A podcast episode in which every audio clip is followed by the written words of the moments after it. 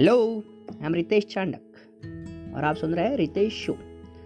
तो इस पॉडकास्ट का टॉपिक है शेयर्स आप सभी ने शेयर मार्केट तो सुना होगा बट शेयर मार्केट से पहले हम लोग ये समझेंगे कि शेयर्स क्या होता है।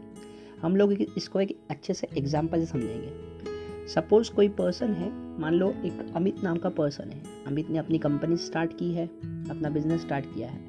उसने अपना पूरा पैसा उसमें लगा दिया है। अब उसका बिज़नेस बढ़ रहा है उसे एक्स्ट्रा फंड चाहिए तो वो बैंक से लोन ले सकता है, या किसी रिलेटिव से लोन ले सकता है। बट बैंक वाले एक लिमिट तक ही उसे लोन देंगे, उसे अब एक्स्ट्रा और फंड चाहिए। तो एक वे होता है, अमित, अपने कंपनी का, अपने बिज़नेस का कुछ पार्ट किसी और को बेच दे, और उससे वो पैसे ले ले, और उस पैसे से अपना बिज़नेस और बड़ा कर ले।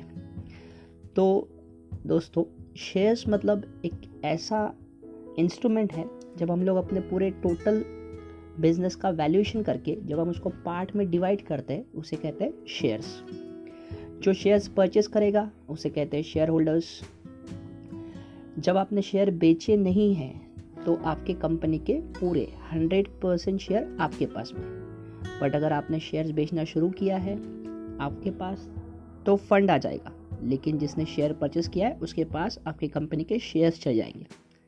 तो दोस्तों शेयर होल्डर को क्या बेनिफिट होता है? शेयर होल्डर को दो बेनिफिट है। एक तो उसे डिविडेंड मिलेगा। अब ये डिविडेंड क्या है? जब अमित अपने पैसे कलेक्ट करके शेयर होल्डर से पैसे कलेक्ट करके जब अपना बिज़नेस करेगा, उसे प्रॉफिट होने के बाद वो कुछ ना कुछ पोर्शन एक छोटा सा पोर्शन उस शेयर को वापस देगा। उसी को कहते हैं डिविडेंड शेयर को और एक बेनिफिट है। जिस प्राइस में उसने शेयर्स परचेस किया है, अगर उस कंपनी जैसे हमारे एग्जांपल में अमित की कंपनी अगर ग्रो कर रही है अच्छा बिज़नेस अर्न कर रही है अच्छा कस्टमर बेस बना रही है तो नेचुरली शेयर्स के प्राइस भी बढ़ेंगे, क्योंकि मार्केट में हर कोई चाहेगा कि इस कंपनी के शेयर्स हमारे पास होना चाहिए। तो शेयर रखो, ये भी एक बेनिफिट है कि वो जिस प्राइस पे उन्होंने शेयर्स परचेस किया है, उससे ज़्यादा प्राइस पे वो शेयर्स को बेच सकते हैं। अगर मार्केट में उसका प्राइस बढ़ गया है। इसी को कहते हैं कैपिटल एप्रिसिएशन सो ये था शेयर्स का छोटा सा मीनिंग थैंक यू